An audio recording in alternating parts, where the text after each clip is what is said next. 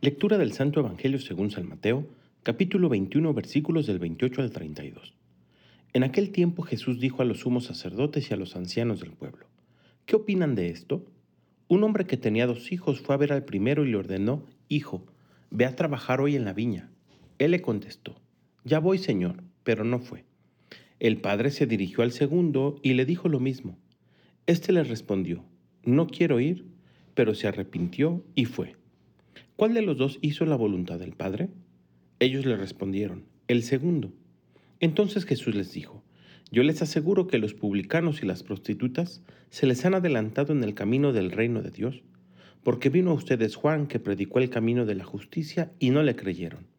En cambio, los publicanos y las prostitutas sí le creyeron. Ustedes ni siquiera después de haber visto se han arrepentido ni han creído en él. Palabra del Señor.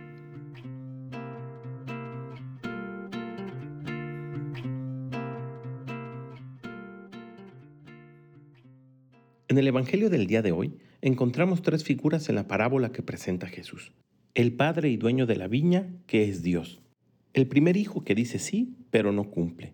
Y en ella estamos representados todos aquellos que podemos considerarnos conocedores de la ley, o cercanos a Dios, o que nos consideramos buenos. Y por último tenemos al segundo hijo, que originalmente dice no, pero termina cumpliendo.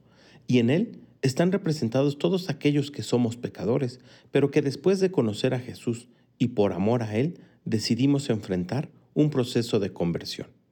Los sumos sacerdotes y los ancianos del pueblo tuvieron a Juan y no le creyeron, dice Jesús en el Evangelio. Hoy tú y yo no tenemos precisamente a Juan, pero tenemos algo mejor. Es el mismo Jesús que a través de su palabra nos invita a volver a la casa paterna, ser el Hijo que cumpla la voluntad del Padre.